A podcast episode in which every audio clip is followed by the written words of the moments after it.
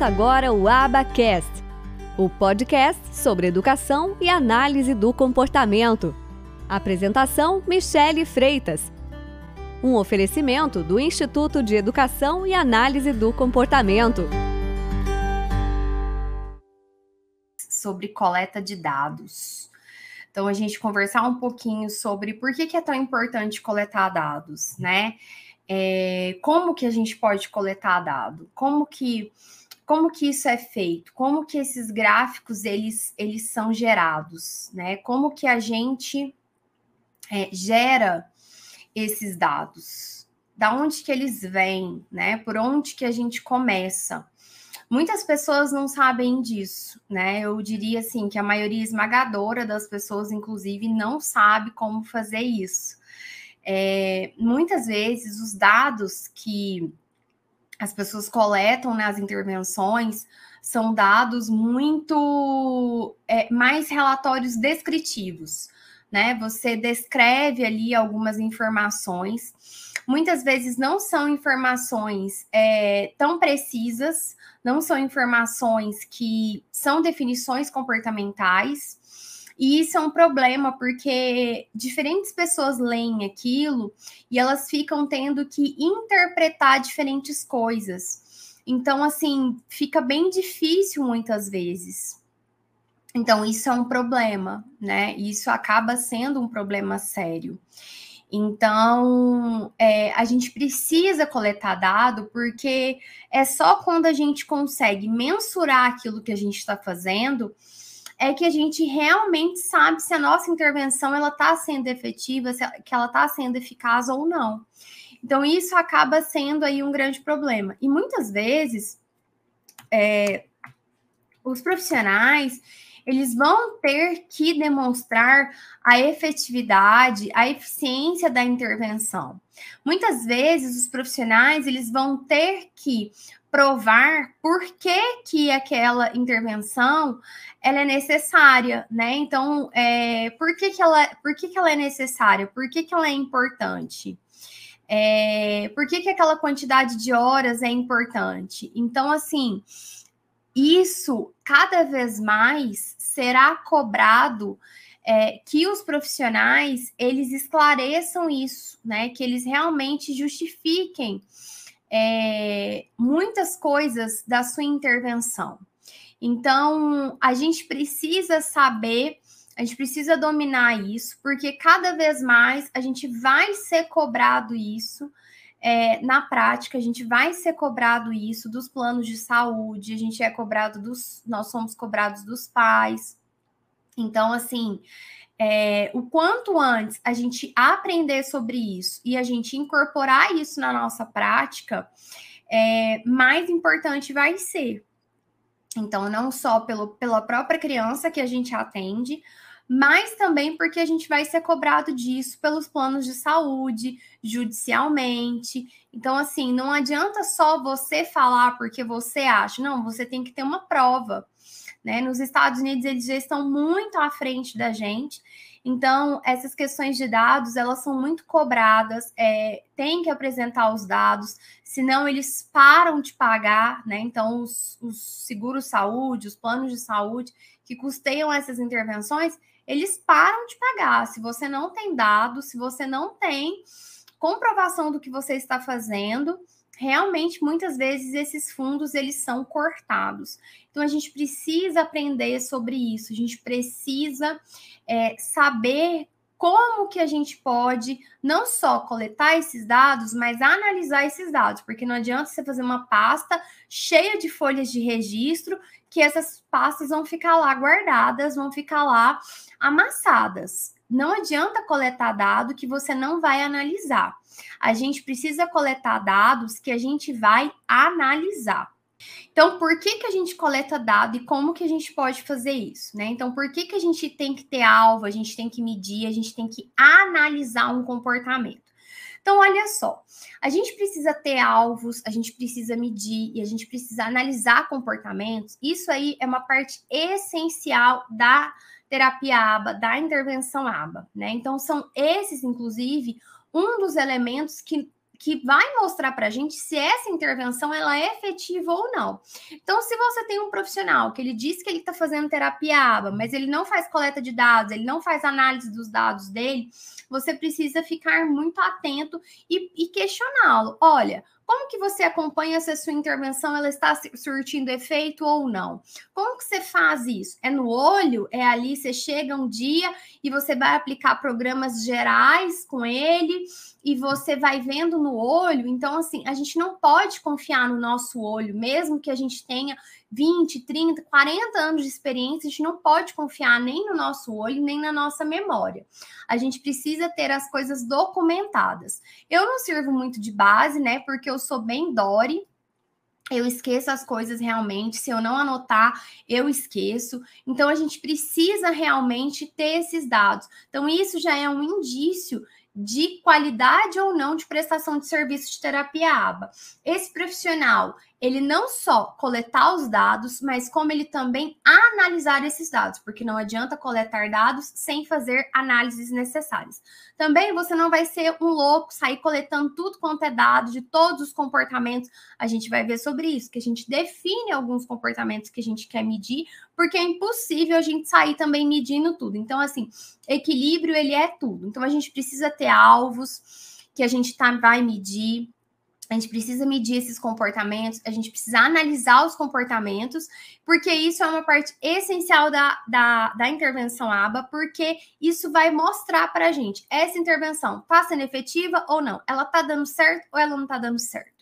Então, se a intervenção ela não está sendo efetiva, a gente precisa entender por que, que ela não está sendo efetiva e a gente precisa realizar mudanças. Então, será que a minha intervenção ela não está dando certo? Porque será que esse indivíduo ele eu tô querendo dar para ele uma habilidade, querendo ensinar algo muito difícil, que ele ainda não tem pré-requisitos para fazer, está sendo difícil demais. Será que o meu tem algum problema no meu procedimento? De repente eu, eu preciso mudar algo no meu procedimento? Então, tudo isso são coisas que muitas vezes a gente faz. A gente elabora um programa de ensino e a gente, a gente vai para o campo de batalhas, testa ele, a gente testa com a criança, vê como que ela reage, e aí a gente vai fazendo adaptações, adequações. Fez, fizemos as adequações, a gente vai coletando dados. Será que está tá havendo aí uma evolução do nível de independência desse indivíduo ao desenvolver aquela habilidade, ele está precisando de cada vez menos ajuda, ele não está ficando dependente de ajuda, ele não está errando demais aquela habilidade que você está treinando. Então, tudo isso são pontos importantes para a gente analisar. Então, você sempre pensa lá no médico. Como que o médico ele sabe se o remédio que ele prescreveu se está resolvendo o problema do paciente ou não? Ele precisa de alguma forma de dado. Então, às vezes, esses dados são por meio de exames. Ah, como que você sabe se a dieta que você está seguindo e a carga de atividade física está sendo suficiente para reduzir o seu colesterol? Como que você sabe se o remédio que você está tomando para pressão está sendo efetivo? Você vai lá, mede a pressão, você vai lá, faz os exames necessários. Muitas vezes também você se baseia no relato verbal de, do que o paciente conta para você de determinados sintomas, e outras você mede através de exames, seja de exames clínicos, né, de exame de sangue, seja avaliação física ali do médico. Então, nós também precisamos dessa precisão, nós também precisamos dessa medida para a gente saber se a nossa intervenção está sendo de fato eficaz ou não. Bom, Vamos pensar em selecionar e definir comportamentos para intervenção. Em vários outros momentos, eu já disse para vocês que a gente não consegue é, almejar trabalhar todos os comportamentos de uma vez. Você não consegue trabalhar, ensinar todos os comportamentos de dependência e autonomia, mais comunicação, mais coisas acadêmicas, mais trabalhar problema de comportamento. É muito. A gente não consegue. A gente teria que colocar esse indivíduo com diversos profissionais para que eles dessem conta dessa demanda é, 24 horas por dia. Então, assim, é muito difícil. Então, a gente tem que selecionar e definir comportamentos para intervenção. A gente sabe que quando nós trabalhamos com atrasos no desenvolvimento, nós temos muitos, muitos atrasos no comportamento desses indivíduos. Então, a gente vai ter que é, é, ter prioridades, né? Então, nós teremos que ter prioridades do que vamos ensinar primeiro, do que vamos trabalhar primeiro. E essas prioridades vão depender não só da quantidade de atrasos que esse indivíduo tem, mas também das horas de intervenção que ele tem, quanto tempo de intervenção ele tem por semana, que tipos de que quais tipos de intervenção que ele tem. Esses pais conseguem fazer algum trabalho com ele fora desse horário de intervenção, conseguem fazer alguma atividade, alguma estimulação, algum algo nos períodos que eles estão em casa, nos finais de semana, nos feriados, nas férias. Então, tudo isso a gente precisa levar em consideração na hora da gente selecionar é, quantos comportamentos, por exemplo, nós vamos trabalhar, a quantidade de coisas que vão ser trabalhadas. Então, para a gente selecionar e definir comportamentos para intervenção, a gente precisa pensar em alguma coisa é, a gente precisa pensar em algumas coisas, na verdade, né? Quando a gente fala em comportamentos, seja na escola ou seja em outros contextos, seja de problemas de comportamento, seja de comportamentos adequados que você quer ver mais, que você quer instaurar nesse indivíduo, é muito importante você observar que ou a gente vai falar em reduzir um comportamento, então, ou nós vamos falar em reduzir um comportamento, ou nós vamos falar em aumentar um comportamento. Então, a gente vai trabalhar dentro dessas duas esferas. Ou você quer reduzir um comportamento, ou você quer aumentar determinado comportamento. Então, para a gente é, decidir, tomar essas decisões, a gente precisa levar em consideração alguns fatores, tá? Primeiro ponto é você pensar que esse comportamento-alvo que você quer ver mais ou menos, é importante que ele produza reforçadores para o indivíduo em ambiente natural. Então, ou seja, que ele forneça para esse indivíduo consequências que sejam reforçadoras no ambiente natural, mesmo depois que essa intervenção ela já aconteceu. Então, por exemplo, quando você ensina um indivíduo a pedir por alguma coisa em um ambiente em que as pessoas elas vão estar prontas, elas vão estar aptas para fornecer aquele determinado reforçador que ele pediu, olha, se ele pediu, você vai dar. Isso é muito importante, né? E não num ambiente em que as pessoas elas não vão estar prontas ou aptas para fornecer aquele reforçador. Por quê? Porque aquele comportamento ele vai é, ficar extinto, tá? Ele vai ficar extinto. Então, a gente precisa pensar sempre em é, ensinar comportamentos, em trabalhar com ênfase em objetivos de ensino, onde esse, quando esse comportamento ocorrer, as pessoas que estão em volta desse indivíduo vão, conduzir, vão conseguir produzir reforçadores para aquele comportamento que ele emitiu ou deixou de emitir. Por quê? Porque um comportamento ele precisa ser reforçado para que ele possa se tornar mais forte. Então, a gente sempre precisa pensar nisso. Produzir reforçadores que vão estar disponíveis, que vão ser possíveis é, de estarem ali presentes no ambiente natural daquele indivíduo, mesmo depois que a intervenção ocorreu, já saiu do consultório, já saiu da clínica, já saiu da escola. O comportamento-alvo, gente, ele deve ser adequado do ponto de vista da idade e deve ser socialmente aceitável. Então, você sempre tem que pensar que quando você quer é, mudar um comportamento, a gente não extingue comportamentos, a gente substitui um comportamento adequado por um comportamento, um, a gente substitui, perdão, um comportamento inadequado por outro que seja adequado. Quando eu pensar num comportamento adequado, eu tenho que pensar qual é a idade que esse menino tem. Tá, aos três anos, aos quatro anos, quais são os comportamentos adequados esperados para crianças dessa idade? Como que crianças dessa idade cumprimentam os coleguinhas? Como que crianças dessa idade brincam? Como que crianças dessa idade se comportam? Então a gente precisa sempre pensar que esse comportamento alvo que você vai ensinar tem que ser adequado do ponto de vista da idade e também ser algo socialmente aceitável. Por quê? Porque esse indivíduo ele vai viver na comunidade, ele vai viver na escola, ele vai ao supermercado, ele vai ao shopping. Então a gente tem que pensar nesses aspectos. Então, por exemplo, você não vai ensinar uma criança mais velha, uma adolescente ou um adulto a fazer as suas necessidades no pinico. Você não vai ficar dando é, é, desenhinhos, bichinhos, brinquedinhos é, e ensinar um adulto, um adolescente a ficar brincando. Né? Você não vai ficar lá jogando, ai, eu tenho que ensinar ele troca de turno. E aí você vai lá e vai pegar um brinquedinho de criança, um pula pirata para um adolescente. Então, assim, então você precisa ter em mente essa questão da idade, tá bom? Gente, não vai ter resumo, tá bom? Nós não vamos fazer resumo, porque agora nós estamos muito focados nos alunos da certificação em terapia ABA, tá? Em receber esses alunos, em fazer o atendimento dessas pessoas, dessas novas matrículas. Então, nós não vamos, nós não vamos ter resumo, mas quem é aluno da certificação ou da formação de ATs vai ter acesso a esse conteúdo Além do que vocês já têm, que vocês têm um, módulo só focado em medidas do comportamento, em coleta de dados, vai ter um módulo aí, é, além do módulo, vocês vão ter essa aula aqui que eu, que eu tô trabalhando com vocês, tá bom? Claro que lá dentro a gente vai trabalhar num nível muito mais aprofundado, porque são diversas aulas, tá? É, então, outro ponto para a gente levar em consideração quando a gente vai selecionar comportamentos. Quando a gente seleciona um comportamento alvo, é importante a gente determinar se esse comportamento é de fato um problema ou não. Uh, em, eu sempre falo isso também em diversas lives, em diversas aulas.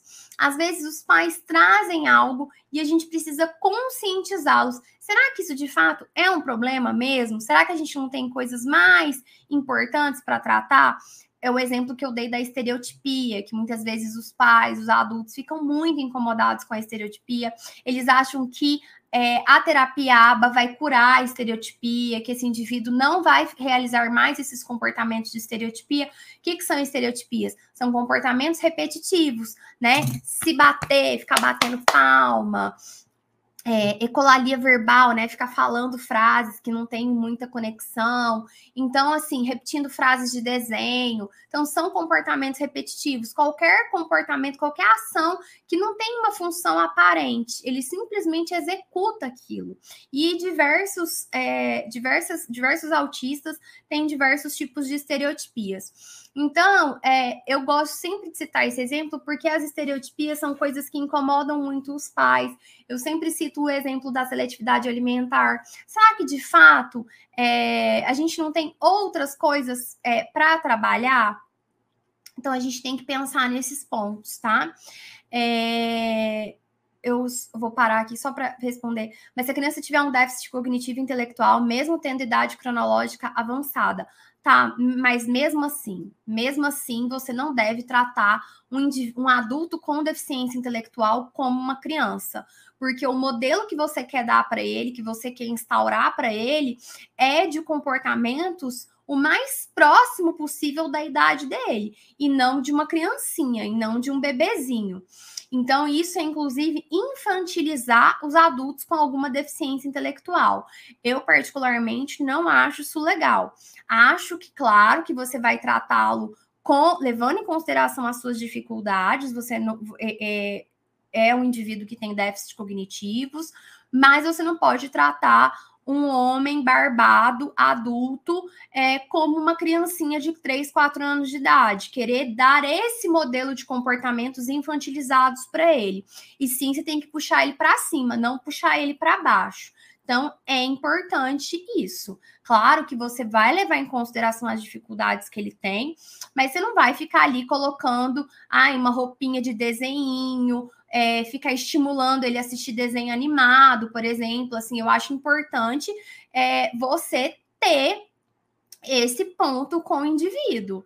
É, não ficar nesse processo de infantiliza infantilização, porque você fica puxando o indivíduo mais para baixo. Ah, acha que é legal ele ficar indo no parquinho e brincando com as crianças. Mas assim, gente, essa é a minha opinião, tá? É, eu acho assim que isso é uma coisa que nós profissionais devemos conversar com os pais, trazer os motivos para eles, trazer as razões, conscientizá-los, é, colocar eles para pensar no futuro, mas a gente deve deixar essas decisões com os pais, porque são eles que vão conviver com esse indivíduo. Então, assim, é, a gente não pode querer impor a nossa opinião profissional, a gente precisa ter respeito porque é a casa daquela família, é aquela família, então é a decisão dela que deve prevalecer. Então, assim, eu acho isso muito importante, tá? Então, assim, essa é a minha opinião. Então, essa questão da infantilização e tudo, essa é a minha opinião, tá? É... Vocês sabem, hoje meu filho tem é, 10 anos de idade, eu é, coloco muito, assim, muitas coisas aqui em casa, muitos limites de acordo com a idade dele, de assim, Diogo mais ainda do que eu, sabe? É, então, assim, de não sair pelado pela casa, de não nadar pelado, é, de que as pessoas não podem ver ele pelado, ele precisa trocar de roupa no quarto dele, é, ou com a porta, é, inclusive até fechar a porta, se ele, ele, gosta de trocar roupa na sala de TV, é, eu até deixo, mas se não tem ninguém em casa, geralmente eu deixo só à noite ou no final de semana. É, mas se tem visita em casa, tem alguém, eu falo com ele, eu converso. É, então, assim, a gente sempre mostrando e puxando esses aspectos, eu acho que são, assim, fundamentais para o desenvolvimento dele. Eu ainda sou mãe, sou mais maleável, mas Diogo, assim, tem uma, uma postura de pai mais rígida, mas realmente puxando ele, ó, oh, você já tem 10 anos, você ele mesmo fala que ele não é mais criança, que ele é um jovem. Então, ele falou que ele, esses dias ele falou que ele quer ter cartão de crédito. A gente falou para ele: olha, para ter cartão de crédito tem que trabalhar. Então, assim, é, a gente puxa muito para cima, nada dessa infantilização exacerbada. Claro que tudo dentro de uma razoabilidade, haja vista que nesse caso ele tem 10 anos de idade hoje. Mas é, a gente é muito comum, né? A gente vê indivíduos com deficiência intelectual é, sendo tratados como bebês, né? Então, é importante a gente pensar sobre isso. Uh, bom, se um problema de comportamento é alvo para redução, um comportamento alternativo apropriado e funcionalmente equivalente deve ser ensinado como um substituto. Então, assim, esse é o clássico exemplo que eu gosto muito de citar, que é o seguinte: é o que eu falei para vocês agora há pouco. A gente não extingue um comportamento. A gente substitui um comportamento por outro comportamento que seja adequado. Então, assim, é, os pais geralmente reclamam muito do uso de jogos, de eletrônicos, de tablets, etc. É, eu tenho uma opinião que é diferente de muita gente sobre isso. Os meus filhos usam tablet, os meus filhos jogam videogames, os meus filhos veem televisão. Então, assim, mas mais uma vez, essa é a minha opinião. E é como eu vivo as coisas na minha casa. E eu sou muito, tipo, eu falo o que eu faço, entendeu? E eu, assim, é não quero passar para as pessoas uma ideia que não é o que eu sigo, porque é muito fácil falar quando você não vive a realidade. Não tem como eu entreter os meus filhos 24 horas por dia, ou pelo menos as 12, 10 horas que eles permanecem acordados. Mesmo eles indo para a escola, eu não consigo entreter eles todo esse tempo, enfim, é, não consigo. E, e aí, só que muitos pais reclamam dessa coisa do uso do, dos eletrônicos. E aí, os pais, assim, eles não pensam que eles precisam substituir, tá? Você não quer que esse indivíduo tenha é, é, contato muito tempo com eletrônicos. Ok, é, o que, que você vai colocar no lugar? Qual comportamento você vai colocar no lugar deste comportamento de ele não vai usar o eletrônico? Então, assim, geralmente os pais às vezes não pensam nisso. Ah, ele tem que arranjar o que fazer, ele tem que se entreter sozinho, ele tem que criar ideias por ele mesmo. E as coisas, elas não são assim. Principalmente, por exemplo, muitas famílias que moram em apartamentos pequenos, é, apartamento que não tem uma área de lazer. Então, assim, o indivíduo ele acaba ficando muito restrito às coisas, às opções de coisas que ele tem para fazer. Você acha que é um, um, uma criança, um adolescente, ele vai simplesmente sentar no sofá e ficar lá deitado, ou ele vai pegar, abrir um livro para ler e tudo que ele vai fazer é só isso. Então, assim, é, não, não é assim. Então, você tem que criar, você tem que substituir esse comportamento por outro que seja funcionalmente adequado. Então, a gente nunca vai extinguir o comportamento. Outro exemplo que eu gosto muito de usar também é esse até pessoal e pode até dar muitas dicas para vocês nesse sentido. Eu como muito quando eu estou ansiosa como muito. Eu tenho, e principalmente doces. Então, assim, se eu estou muito ansiosa, eu como muito doce de maneira descontrolada. Então, assim, eu tenho uma o quê? É, eu tenho uma fome emocional. Eu utilizo a comida como um meio de me dar prazer Quando eu não estou me sentindo bem por algum motivo, eu utilizo a comida como algo para saciar realmente o meu emocional, né? Então é o que hoje em dia o pessoal chama de fome emocional. Bom, eu preciso sempre identificar o que que, o que, que me causa, o que está me causando esse sentimento de ansiedade que está me deixando mais ansiosa, que eu estou ficando inquieta, que eu não estou me sentindo bem. Então, eu preciso identificar situações, né, que são um gatilho para eu me sentir assim. E eu preciso substituir esse comportamento de comer, eu preciso encontrar outra coisa que me dê é, tanta satisfação quanto comer, para que eu possa substituir esse comportamento, essa, essa, essa minha vontade desenfreada de comer doce. Eu preciso substituir este comportamento por outra coisa, por outro comportamento. E aí eu preciso pensar. Poxa, quais são os comportamentos? Qual, qual é uma coisa que eu gosto? O que eu posso colocar no lugar? que, que, que, eu posso fazer? Então, assim, eu não descobri essa resposta ainda, tá, gente? Eu tô em processo disso. É, mas é só para vocês entenderem o conceito e pensar que com vocês é assim, que com as, as crianças autistas é assim, indivíduos com deficiência intelectual, enfim, com qualquer indivíduo. Você tem que pegar um comportamento e substituir por outro tá?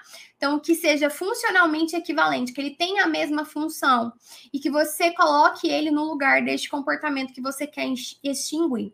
Então, esse exemplo da fome e esse exemplo do, dos eletrônicos, eu gosto muito de usar. Então, eu acho muito importante que a gente tenha esse pensamento, tá? Então, são alguns pontos para a gente levar em consideração na hora da gente pensar que comportamentos que a gente que a gente vai é, definir, né, para nossa intervenção. Para a gente selecionar um comportamento alvo também, gente, é muito importante que a gente faça uma definição operacional. Qual que vai ser esse comportamento alvo? Então, assim, o comportamento alvo ser assim: ah, eu quero que Pedro fique elegante na escola, eu quero que José fique bem em casa. Isso não é uma definição de comportamento. O que é ficar bem? O que é ser elegante? O que é não ficar bravo? Então, primeiro que a gente às vezes tem essa mania de colocar o negativo antes, a gente sempre deve colocar positivamente, então a gente sempre pensar em colocar como objetivo de ensino aquele comportamento que você quer ver e não o que você não quer ver. Então, a gente sempre ser mais positivo. É, e a gente pensar em fazer essa definição opera, operacional de qual que é o comportamento alvo. E o que, que é definir operacionalmente dentro da aba? Definir operacionalmente o comportamento alvo é você definir um comportamento que seja observável, que seja mensurável, que seja claro. Que quando esse comportamento está acontecendo, todas as pessoas estão vendo que está acontecendo, não gera uma ambiguidade. Então, um comportamento que é observável, é, mensurável, é aquele que pode ser visto. Todas as pessoas concordam que esse comportamento está ocorrendo. Ele pode ser contado, ele pode ser cronometrado. Então, uma definição operacional ela é clara. Não tem ambiguidade se esse comportamento está ou não ocorrendo. Já existem limites estabelecidos para o que o comportamento é e o que o comportamento não é. E constantemente, engraçado, eu não vejo isso dentro dos planos de ensino individualizado ou plano de desenvolvimento infantil, programa de desenvolvimento infantil, PDI, enfim, seja lá o nome que você dê aí, é, o que eu estou falando é realmente do seu plano de intervenção, seus objetivos de ensino, eu não vejo essa precisão, eu não vejo definições operacionais de comportamentos dentro desses planos de ensino, programas de ensino, é, objetivos de ensino, enfim. E não estou falando só em relação ao ambiente escolar, mas no ambiente clínico. Eu estou falando da vida, da intervenção desse indivíduo. Não vejo as pessoas fazendo essa definição operacional. É tudo muito solto, tudo que dá margem para muita ambiguidade e não traz precisão. E isso é um problema, tá? Então, exemplo aí de comportamento alvo: levantar a mão para pedir ajuda. Uma definição operacional adequada para esse comportamento seria: Pedro silenciosamente estende o braço, troquei aqui uma letra, estende o braço e mãos acima da cabeça e espera para ser chamado. Tá claro, todo mundo consegue visualizar na cabeça que comportamento é esse. Um não exemplo de definição operacional seria Pedro mexe as mãos para conseguir a atenção da professora. Então a gente precisa ser bem preciso, bem detalhado. Parece bem chato isso na hora que a gente está escrevendo. Vou confessar para vocês, dá uma preguiçinha? Dá, dá uma preguiçinha na hora de escrever. Você pensa assim, ai, mas eu tenho que escrever tudo isso. Sim, você tem que escrever, você tem que ser preciso. É, e eu vivencio isso todos os dias, o quanto que isso é importante. Porque às vezes a gente, quando a gente está fazendo. É, escrevendo programa de ensino, objetivos de ensino, enfim, elaborando relatórios. Hoje eu estou elaborando o Pedro, amanhã eu estou elaborando o José e por aí vai. Então, assim, você esquece. Então, quando você bate o olho e lê novamente, tempos depois, para trocar ideia, para a supervisão, para ver se está tudo ok, é, você lê, então você já sabe do que, que se trata outra pessoa que vai aplicar essas, essas atividades, esse programa de ensino, ou que vai trabalhar esse objetivo de ensino, o, a pessoa ela já tem bem claro o que, que ela tem que ter em mente. Então, isso já dá para ela, inclusive, uma flexibilidade de tipos de atividades até que ela pode desenvolver, caminhos que ela pode ir, ela pode ir mais para isso aqui, mais para aquilo ali, com base no, na, na, definição operacional do objetivo, do comportamento-alvo que vocês estão trabalhando. Então, assim, isso é muito importante, porque a gente não pode confiar na nossa memória e nos nossos anos de experiência, tá? É... Bom, selecionando e definindo ah, dimensões do comportamento. Tô, já tô ficando doida já. Isso aqui eu já falei com vocês. Gente, a gente, eu falei o tempo todo que a gente precisa é que o comportamento ele é mensurável. E aí a gente tem aí algumas dimensões do comportamento. Então, o que, que acontece? Determinar a dimensão dos comportamentos-alvo pode ajudar você a quê? A selecionar o método mais apropriado de coleta de dados. Gente, nós temos alguns tipos diferentes de coleta de dados, algumas formas diferentes. Tudo parte do, do, do pressuposto assim: o que, que você quer medir? Qual comportamento você quer medir? Ah, então eu quero medir isso. Então, beleza. Então, que, qual será que é a forma mais apropriada de você medir esse determinado comportamento? E aí a gente tem alguns métodos diferentes de você coletar dados, com base no que você quer medir. Então, Cooper, Heron e Hayward, 2020, eles descreveram algumas dimensões então, o que, que, são dimensões? São características que podem ser medidas do comportamento. Então, algumas características que a gente consegue medir no comportamento. Então, vamos ver alguns tipos de dimensões do comportamento. Que tipos de dimensões nós temos? Nós temos a contagem, a frequência, a razão, duração, latência, magnitude e topografia. Então, eu vou contar para vocês que dimensões são essas do comportamento? Então, a gente vai levar essas dimensões em consideração na hora de pensar que tipo de coleta de dados nós vamos escolher para que a gente possa medir esse comportamento. Então, o que, que é a contagem? A contagem, gente, é o número de vezes que uma resposta ocorre. É o número de vezes que um comportamento ocorre.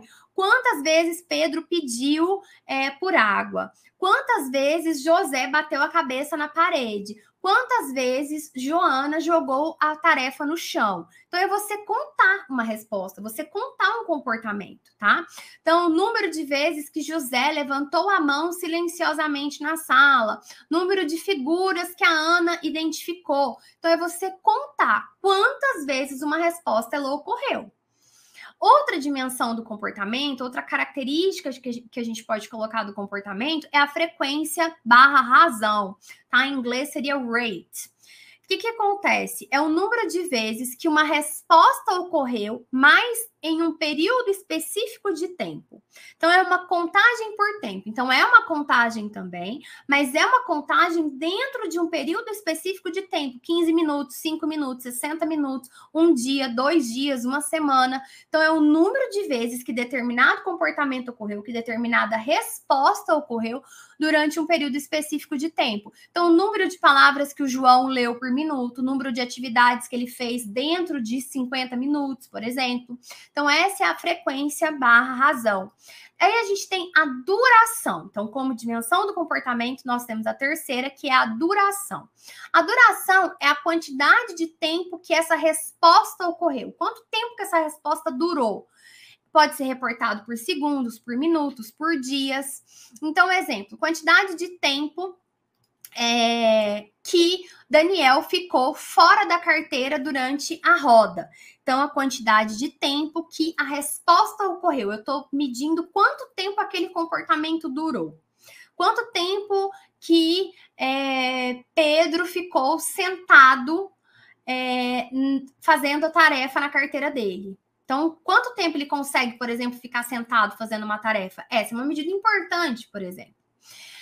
Outra coisa é a latência da resposta. O que, que é a latência? A latência é a quantidade de tempo que passa entre o estímulo e a resposta. Entre você pedir para o indivíduo fazer uma coisa e ele fazer. Essa é a latência da resposta. Você pode medir isso em minuto, em segundo, em dias. Gente, um exemplo que eu acho que vocês não vão esquecer de jeito nenhum é o do meu marido. Meu marido tem um sério problema com latência da resposta. A latência de resposta dele é alta. Eu peço ele para fazer uma coisa, ele geral, geralmente demora um pouquinho que para mim passou séculos, para ele ele fala assim, mas tem um minuto que você pediu, tem dois minutos que você pediu. Eu sou meio afobada mesmo, meio ansiosa e, né, ansiosa e meia. E eu geralmente realmente não tenho muita paciência, mas ele às vezes demora um pouquinho. Então, se eu peço ele, ah, é, hoje você pode dar banho nos meninos? E aí, se ele estiver deitado no sofá, ele demora uns 5 minutos, às vezes 10, para ir chamar os meninos para tomar banho. Então, essa é a latência da resposta. Às vezes também ele faz isso só para tipo assim, ninguém manda em mim, ninguém manda em mim, eu faço o que eu quero, entendeu? Essas coisas, né, de homem, não sei se vocês têm na casa de vocês. Segredo nosso aqui. É, então, é esse exemplo da latência da resposta, tá? Outra coisa é a magnitude da resposta. Então, a magnitude da resposta, gente, é a força da resposta. Então, a gente pode pensar em força da resposta, por exemplo, André abriu o pote com a força suficiente para abri-lo. Esse seria um exemplo de magnitude da resposta. Larissa fala tão baixo que as pessoas não conseguem ouvi-lo. Então, esse também é um exemplo de magnitude da resposta. Tem criança, por exemplo, tem alguns indivíduos que escrevem bem fraquinho. A gente mal consegue ver a letra. A gente quer melhorar o quê? A magnitude dessa resposta de escrita. Então, é, é a força da resposta. Outra dimensão do comportamento é a topografia da resposta, é a forma da resposta, é como o comportamento ocorreu.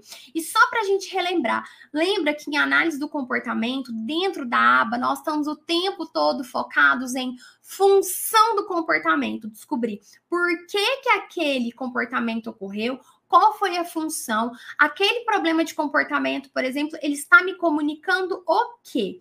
E sempre quando eu penso em função do comportamento, eu foco nisso não só para comportamentos problema, mas também na aquisição de habilidades. Geralmente, a gente fica muito sob o controle de quê? Da topografia da resposta, em como aquele comportamento ocorreu, e não na função. Então, Davi anda na ponta dos pés. Essa é a forma do comportamento dele. Então, essa é a topografia da resposta. Então, esses são os tipos de dimensões do comportamento, né? Então, dimensões são características, né, que a gente pode medir em um comportamento. Então, quando a gente vai pensar em fazer coleta de dados, uma vez que nós fizemos a definição operacional desse comportamento que você quer medir, é importante você selecionar qual dimensão do comportamento vai ser mais relevante para essa determinada situação. O que, que, é mais importante e possível, né? Não só importante, mas possível.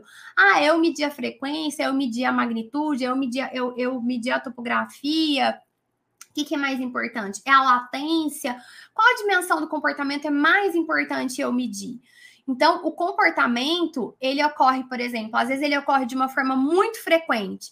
Então, às vezes, se você for medir só é, frequência, vai ser muito é, só, você só contar o comportamento vai ser muito difícil. Às vezes é melhor você usar é, a, a, a, frequência, porque aí você seleciona, por exemplo, ah, eu vou medir esse comportamento por 10 minutos, por 60 minutos.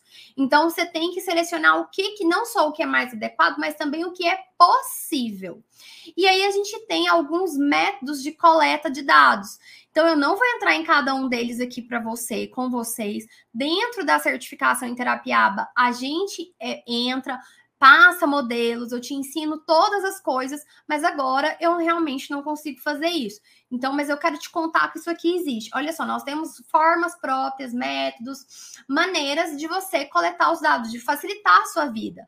Então, registro anedótico, registro de produto permanente, registro do evento, registro de duração, de intervalo, amostra momentânea do tempo, checagem de atividade planejada. Então, são alguns métodos de coleta de dados que nós temos. Mas o mais importante, assim, que hoje eu queria que você saísse daqui sabendo, é você entender por que, que é tão importante você coletar dados. O que, que você está perdendo quando você não coleta dados? Qual é a consequência negativa disso? E outro ponto é você entender sobre essas é, essa definição operacional do comportamento, o quão preciso você precisa ser, o quanto, o quão mensurável, e essas dimensões do comportamento que eu trouxe para vocês, os tipos de dimensão, contagem, frequência, duração, latência, magnitude. Então, esses pontos. Aí, o que, que acontece, gente? Quando a gente vai apresentar e analisar os dados. Quando a gente coleta os dados, o professor, o terapeuta, porque o professor, ele deveria coletar dados. Por quê? Porque eu vejo muitas vezes é, descrições extremamente subjetivas dos professores, isso quando eles conseguem nos dar algumas, alguma descrição. Eu vejo as falas dos professores extremamente genéricas, é, isso quando eles conseguem dar algum feedback. Então, assim, é, isso é bem ruim. E aí você vai falar, ah, é, mas é porque eu tenho 20, 30 alunos na sala. Beleza, mas existem formas de fazer isso e existem muitos profissionais que fazem isso. Claro que isso não é comum no Brasil e a educação também não é perfeita nos Estados Unidos, que é geralmente o país que eu mais cito de exemplo, porque é a literatura que eu mais leio, mas muitas pessoas fazem isso por lá assim e têm sucesso, só que precisa ter conhecimento e ter organização para poder fazer isso, né? Então, depois de você coletar os dados, o professor ou o terapeuta, ele consegue visualmente apresentar esses dados. Como que você apresenta dados?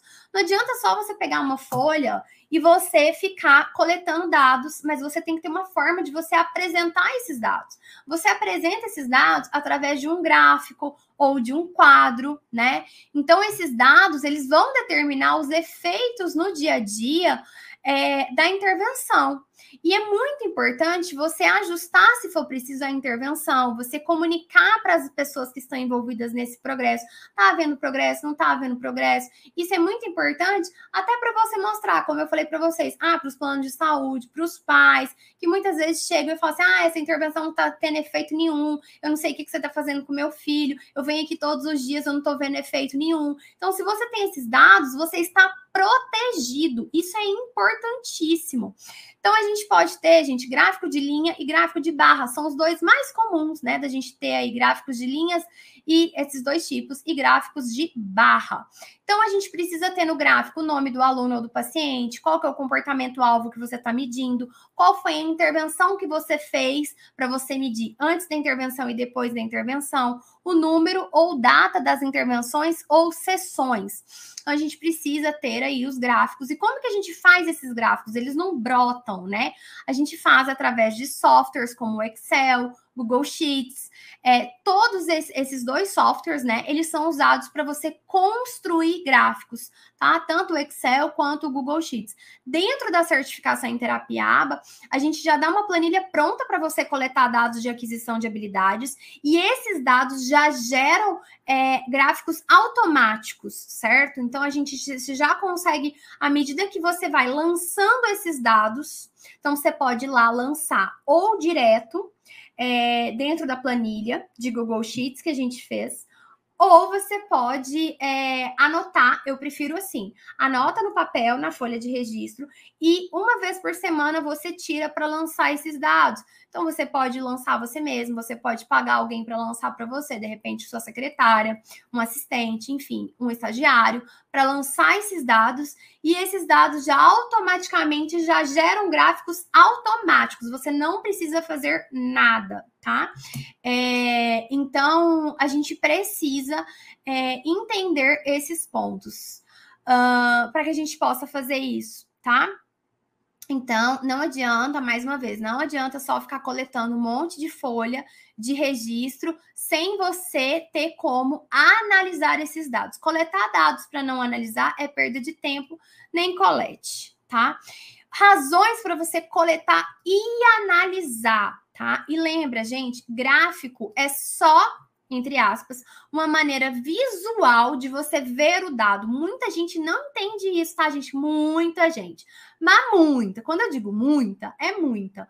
Gente, assim, ó, que já fez pós-graduação em análise de comportamento, ainda não entende. Mas como que eu faço gráfico? Como que eu faço isso? Como que isso é feito? Eu não sei fazer. Então, assim, você não precisa dominar de Excel para você fazer gráfico. Você pode pedir, explicar para uma pessoa que entenda de Excel e ela fazer uma planilha para você. Eu não sou boa em Excel. Por quê? Porque eu não tenho tempo de ir lá e aprender Excel. Não, eu vou lá, eu pago para alguém que é melhor que eu nessa habilidade e ele desenvolve para mim planilhas de acordo com a minha necessidade. Eu explico o que eu quero medir, quais são os dados que eu quero ver e juntos a gente é, é, chega à conclusão de uma planilha que seja adequada e ele vai lá e deixa as fórmulas prontas para mim. Então, assim, é, vocês também, né? Assim, nunca ninguém me falou isso, né? Eu aprendi isso, tipo, na marra, porque é, muitas vezes as pessoas não querem facilitar a sua vida, não é meu caso. Eu quero facilitar a vida de vocês, eu quero ajudar. Tanto que a gente já traz materiais prontos dentro da certificação para que vocês possam fazer isso. E aí, ah, não, isso aqui não está atendendo as minhas necessidades. Beleza, mas pelo menos você já tem um modelo onde você pode partir daqui e desenvolver coisas que se adequem à sua necessidade. Eu odeio também, é, muitas vezes, folhas de registro padrão. É, a gente precisa pensar nas folhas de registro, nos baseando no que eu quero medir. O que, que você quer medir? Com base no que você quer medir, qual a dimensão do comportamento, qual o método de coleta, você pode desenvolver folhas de, folhas de registro, né? Baseado no que você achar que é fácil para você usar, que é funcional para você. Às vezes o que é funcional para você não é para mim. Então a gente então não existe, por isso que eu falo, não existe, não é um método, não é algo rígido, não é algo inflexível. Só que se você não tem um conhecimento de base sólido, você não consegue fazer essas interpretações, essas adaptações e essas flexibilizações. Então é isso que a gente busca busca dar para vocês dentro da certificação, dentro da pós-aba. Então, são esses pontos, né? Então, é, fica aí já essa orientação para vocês que gráfico é forma de você analisar dado, é uma forma visual, é uma figura. Gráfico é uma figura, gente. Gráfico em artigo científico é uma figura, aquilo entra e conta como uma figura, é uma figura dentro do seu trabalho. Então, você tem lá um desenho para você visualizar aquele dado. É isso, é sobre isso, tá? Então, razões, porque eu quero convencer vocês. Seja se você for aprender comigo, seja se você for aprender com outra pessoa, seja se você for aprender sozinho, tá tudo bem, tá? Tá tudo bem. Mas razões para que você co coloque isso é, dentro da sua prática, você colete e você analise dados tá? Primeiro, você oferecer um método de avaliação que seja objetivo, que seja confiável para você avaliar a mudança no aprendizado e no comportamento. Então, assim, é você oferecer um método de avaliação para saber se a sua intervenção ela está funcionando ou não, se aquilo que você está fazendo está tendo resultado ou não para documentar o progresso, ao invés de usar normativas convencionais, como, por exemplo, você se basear no desenvolvimento baseado na idade, em normas, em currículos. Então, a gente sempre tem que ter essa premissa de quando a gente trabalha com atraso no desenvolvimento, da gente não comparar o indivíduo com os pares de mesma idade, mas você comparar o indivíduo com ele mesmo. Você comparar o indivíduo antes da intervenção e depois da intervenção. Teve resultado ou não teve resultado esta intervenção? Então, a gente precisa entender esses pontos, sabe? Se tem, teve resultado ou se não teve resultado. Então, muitas vezes, você quer comparar é, o indivíduo é, com outros autistas, com as crianças da mesma idade, com o seu outro paciente, e isso não vai dar certo. É, um ponto muito importante de você documentar e entender o progresso da intervenção, eu vou falar num ponto que toca muito vocês questão de diagnóstico, qual é o nível de autismo? Ah, leve, moderado ou severo. Nem existe mais essa classificação. Eu sei, mas muitas pessoas ainda utilizam essa nomenclatura, mas a nomenclatura hoje é nível 1, nível 2 e nível 3. Para um médico, isso pelo menos é o que deveria, tá, gente? Para um médico analisar se o indivíduo é nível 1, 2 e 3, ele devia levar em consideração como estava o indivíduo antes da intervenção e como estava o indivíduo depois da intervenção, para que ele possa, porque ele pode andar dentro desses níveis, né? Então, a gente consegue ter essa noção quando eu sei que, mesmo depois da intervenção, o indivíduo está com essas características, mesmo depois de uma intervenção intensiva, adequada, ele ainda continua com essas características.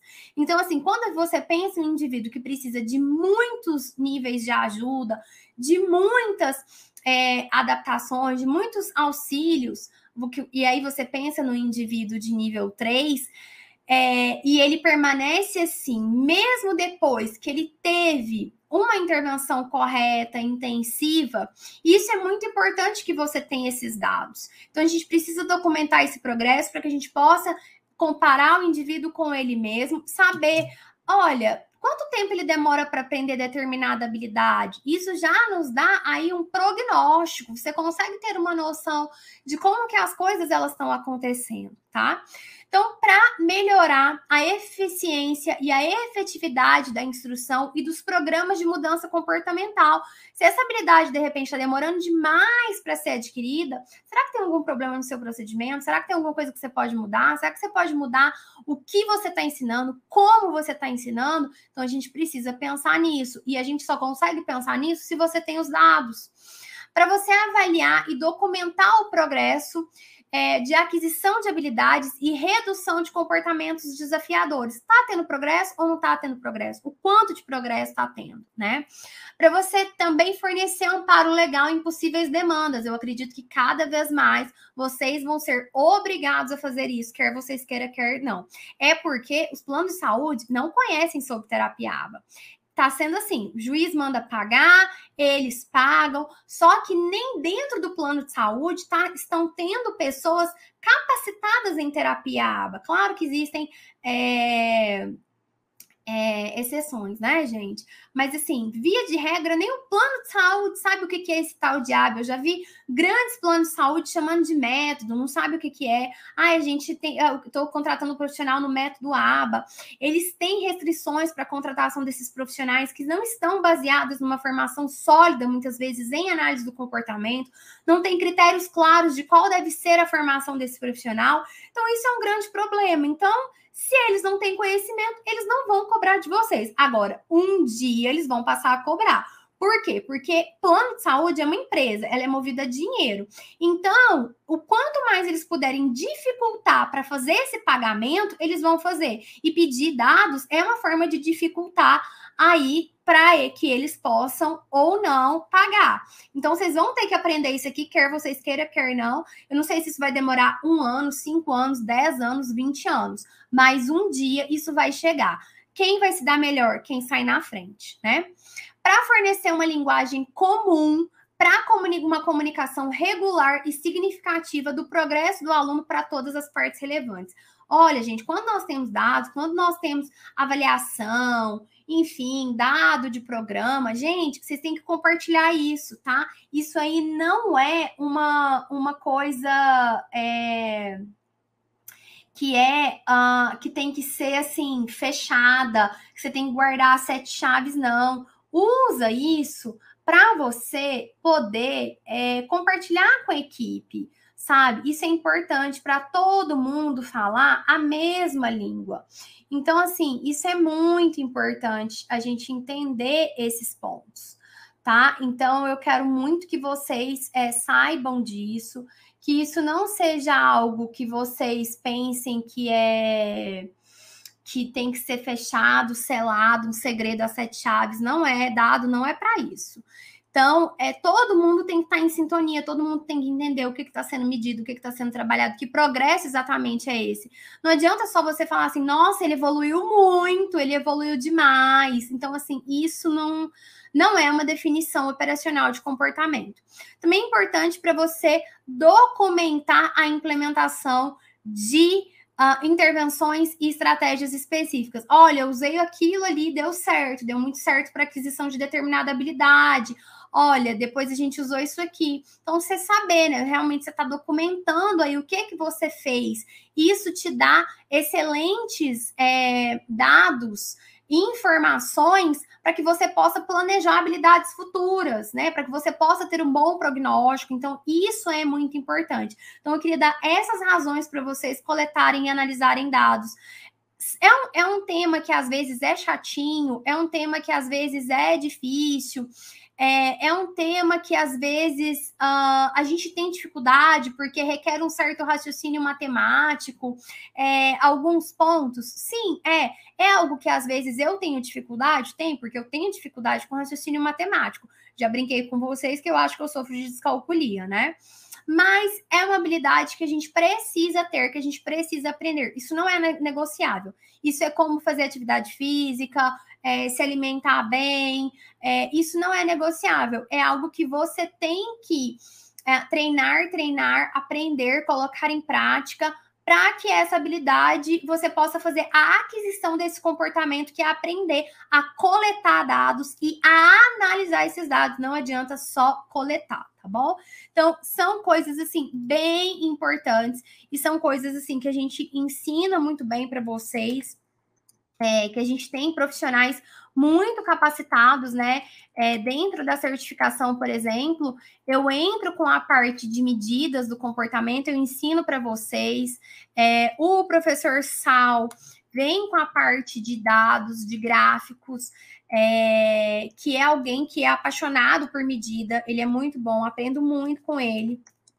São excelentes, assim é, as aulas dele. Então, a gente precisa ir aprender sobre esses pontos, a gente precisa entender e aprender a coletar dados e analisar, tá bom, gente? Então, assim, não interessa se você é um analista do comportamento ou não, se você quer trabalhar com terapia ABA ou não, esse conhecimento de dados, de coleta de dados, de analisar dados, de chegar para uma reunião de pais com dados, ele é fundamental, porque o que eu mais vejo são é, informações extremamente rasas, não precisas, sobre o desempenho e comportamentos, não só de aquisição de habilidades, como de problemas de comportamento dentro da escola, tá certo?